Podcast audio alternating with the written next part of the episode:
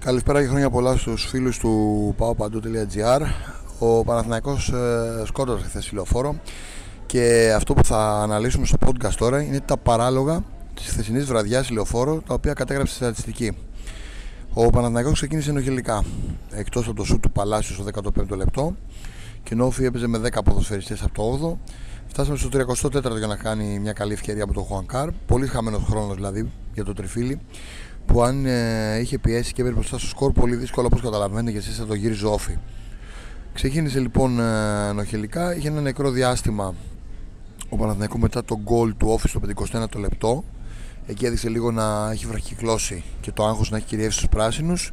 Απείλησε ουσιαστικά στο 67ο και στο 76ο λεπτό για να κάνουμε έτσι να ξετυλίξουμε το κουβάρι του αγώνα με το Verbitz. Χαμένα λεπτά δηλαδή, πεταμένα πολλά, που επέτρεπαν στον Όφη να ροκανίσει τον χρόνο σε συνδυασμό με το γεγονός ότι τσίμπησαν, θα έλεγα, οι παίκτες του Παναθηναϊκού σε κάποιες προκλήσεις παιχτών, είτε να εκνευριστούν με τις καθυστερήσεις, είτε να ανοίξουν διαλόγους την ώρα που τους έκοβε το ρυθμό. Ε, είδαμε πολλά νεκρά διαστήματα όμως που πρέπει να προβληματίσουν γιατί το ίδιο είδαμε και στην Νίκαια με τον Ιωνικό σαν να κατεβάζει στροφές ο Παναναναϊκό. Και αυτό είναι κάτι που πρέπει να το κοιτάξει ο, ο coach, θεωρώ. Επίσης, είναι αξιοπρόσεκτο ότι μία τελική βρήκε την αιστεία πάλι γκολ όπω με τον Ιωνικό. Δηλαδή, σε μία και μόνο προσπάθεια αναδεικνύεται, ε, γιατί ωραία είναι να βάζεις το γκολ να κερδίσεις, αλλά το θέμα είναι ότι δεν χάνεις όταν κρατάς το 0 πίσω. Και ο Παναναϊκό σε δύο τελικέ προ την αιστεία έχει δεχτεί δύο γκολ. Και αυτό είναι κάτι που πρέπει επίσης να προβληματίσει πάρα πολύ την ενγέννη λειτουργία της ομάδας. Ο Παναθηναϊκός δεν μπόρεσε να απειλήσει γιατί ο Όφη τον έβγαλε έξω από τον box. 16 τελικές στο σύνολο, 8 μέσα στην περιοχή, με 6 σουτ και 2 κεφαλιές και 8 σουτ έξω από την περιοχή. Οπότε αντιλαμβάνετε τι έγινε. Αντιλαμβάνεστε τι έγινε.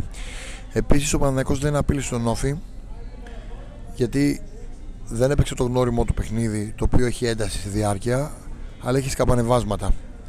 Μια πολύ μεγάλη λάθος επιλογή που πρέπει να αναλύσουμε είναι τα γεμίσματα. Ο Παναναναϊκός έκανε παιδιά 69 γεμίσματα. Ναι, καλά διαβάστε. Καλά ακούσατε μάλλον 69 γεμίσματα 24 επιτυχημένα. Ο Όφη αντίστοιχα είχε 3 στα 4 εδώ είναι αυτό που λέμε δεν μετράει η ποσότητα αλλά η ποιότητα.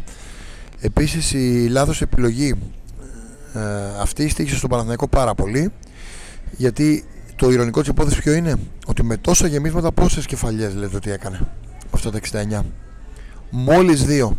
Οπότε είναι αυτό που λέμε βαράω στο γάμο του Καραγκιόζη έτσι. Δηλαδή οι σέντρες πήγαιναν με νευρικούς προφανώς παίκτες που δεν είχαν καθαρό μυαλό για το που πάει η μπάλα. Ή τέλος πάντων δεν είχαν και καλές τοποθετήσεις όπως και να το πάρει κανείς. Τι άλλο δεν έκανε ο Παναθηναϊκός και στο μάτς. Κλεψίματα. Γιατί δεν πήρε ουσιαστικά. Είχε 14 κλεψίματα την ίδια στιγμή που ο Όφη είχε 32 παιδιά. 32 κλεψίματα. Η υπεροχή σε τελικές του Παναθηναϊκού η κατοχή μπάλας 78% 10-14 ε, τελικές είχε, θυμάμαι καλά. Ε, πάσες, προωθημένε πάσες, ακρίβεια πασών και κόρνερ 13-0 φοβερό. Δεν αρκεί από μόνη της, αν δεν υπάρχει ισορροπία σε ένα ε, ποιοτικό στοιχείο που πρέπει να βάλεις στο παιχνίδι. Το πλέον χαρακτηριστικό είναι οι επεμβάσεις. Ο Παναγενικό παιδιά είχε 2 και όφη 61. Καλά διαβάσατε. Άντε πάλι, κόλλησα εγώ. Καλά ακούσατε. 59 επεμβάσεις παραπάνω ούτε μία ούτε δύο, 59. Μία τρίτη να έκανε ο Παναθηναϊκός στη σέντρα του Μπαλογιάννη στον γκολ του Όφη δεν θα είχε δεχτεί γκολ, για να καταλάβετε. Το πλέον χαρακτηριστικό λοιπόν είναι και οι επεμβάσεις για τον Παναθηναϊκό που διανύει μια περίοδο τεφρομαρίσματο στο Σπόραρ. Από τις 16 τελικές του Παναθηναϊκού είχε μόλις μία και είναι η πρώτη φορά φέτος στο πρωτάθλημα που δεν σκοράρει για 4 σερή παιχνίδια. Οι αλλαγές του Γιωβάνοβιτς κρίνονται επιτυχημένες 100% έδωσαν ενέργεια στην ομάδα θα μπορούσαν απλά να έχουν γίνει πιο γρήγορα. Και επίσης το Πάπα τους σας είχαμε γράψει έτσι πριν τον αγώνα με τον Όφη τρία άρθρα. Τον Όφη που δαγκώνει. Ότι δεν τα πήγαινε καλά στα τελευταία μάτια με τον Όφη ο Παναθηναϊκός και είχε πάρει πολλούς βαθμούς φέτος εκτός έδρας. Τα μισά παιχνίδια ήταν άχαστος.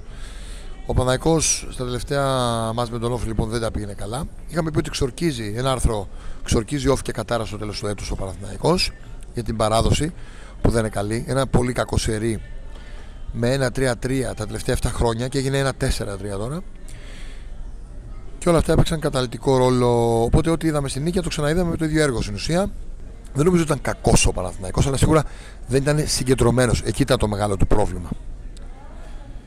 Κατά τα άλλα, κρατάμε τη μαχητική ψυχή, κρατάμε ότι είναι ακόμα πρωτοπόρος, δεν ήρθε καταστροφή, δεν πνιγόμαστε με τα μεταγραφικά. Θα έρχεται ο Πούχατς, αλλά η ουσία είναι, παιδιά, ότι έρχονται άλλοι παίκτες που να κάνουν διαφορά ποιοτικά. Ο Πούχατ είναι μια πολύ καλή λύση και βλέπουμε ότι υπάρχει και ο Γκάνεα. Δεν θα προλάβαινε να παίξουν αυτοί οι παίκτες. Είναι αυτό τώρα το πιθανότερο με τη λογική Γιωβάνοβιτς. Λέμε μεταγραφές. Μέχρι να έρθει ο παίκτης, ο Γιωβάνο έχει δει ότι έχει δείξει μάλλον ότι έρχεται και δεν τους ρίχνει απευθεία στη μάχη. Θέλουν κάποιο διάστημα προσαρμογής. Οπότε θα χαθεί κι άλλο χρόνος μεν από τη μία, από την άλλη δεν νομίζω θα του έρθει στη μάχη. Και δεν νομίζω ότι χρειάζεται και, το, και μεταγραφή ο Παναγιώ για να κερδίσει αυτό τον όφη με 10 παίκτες. Ήταν θέμα ε, επηρεασμένο ο Παναγιώ από την. Δεν καθάρισε το μυαλό του από την νίκια και έφαγε το κεφάλι του, αλλά ακόμα είναι πρωτοπόρος, ακόμα αυτός κάνει κουμάντο. Και ε, ίσως οι αντίπαλοι του τώρα που πιστεύουν ότι τον έχουμε ε, να απατώνται εκτρά. Γιατί νομίζω ότι μια ομάδα δεν χάνει τα χαρακτηριστικά έτσι, έτσι γρήγορα. Μια ακαδημιά στα δύο δοκάρια του Παλάσιος και αν θέλετε ένα διφορμάρισμα, ναι, κάποιων παιχτών. Αλλά ο Παναδιακός είναι εδώ και θυμηθείτε με, θα το δείξει Ελία Συντόμος.